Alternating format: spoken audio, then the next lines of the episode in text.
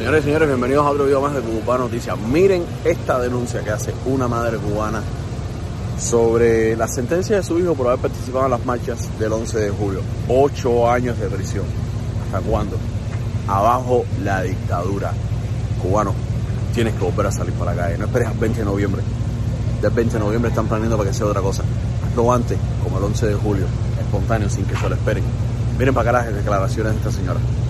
En este mismo momento me acaba de informar la abogada la que contraté para el caso de mi hijo por haber participado en las manifestaciones del 11 de julio aquí en la ciudad de Camagüey.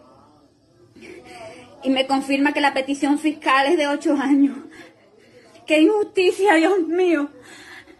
¿Qué país este que estamos viviendo? ¡Qué condena! ¡Qué desgracia contar con un gobierno tan cruel como el que tenemos! No lo permitiré. No permitiré que mi hijito sea juzgado de esta manera. No lo voy a permitir.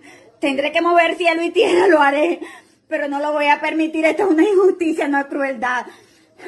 Estaba sancionado en su expediente por desorden público. Ahora aparecen agravantes, desorden público agravante y atentado agravante.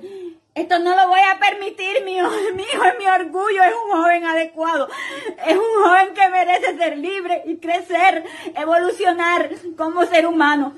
No lo voy a permitir que lo sepa el mundo que voy a hacer lo que tenga que hacer y renuncio a este país, a este gobierno injusto. Y no lo voy a permitir, no lo voy a permitir. Dios Todopoderoso pondrá su mano y ubicará a cada cruel, a cada injusto, a cada asesino en su lugar. No lo voy a permitir. Nunca lo voy a permitir ante Dios, lo prometo, lo juro, Virgencita de la Caridad, que siempre estás conmigo. Cuida de mi hijo, cuida de mi hijo y de todos los muchachos que están injustamente en prisión.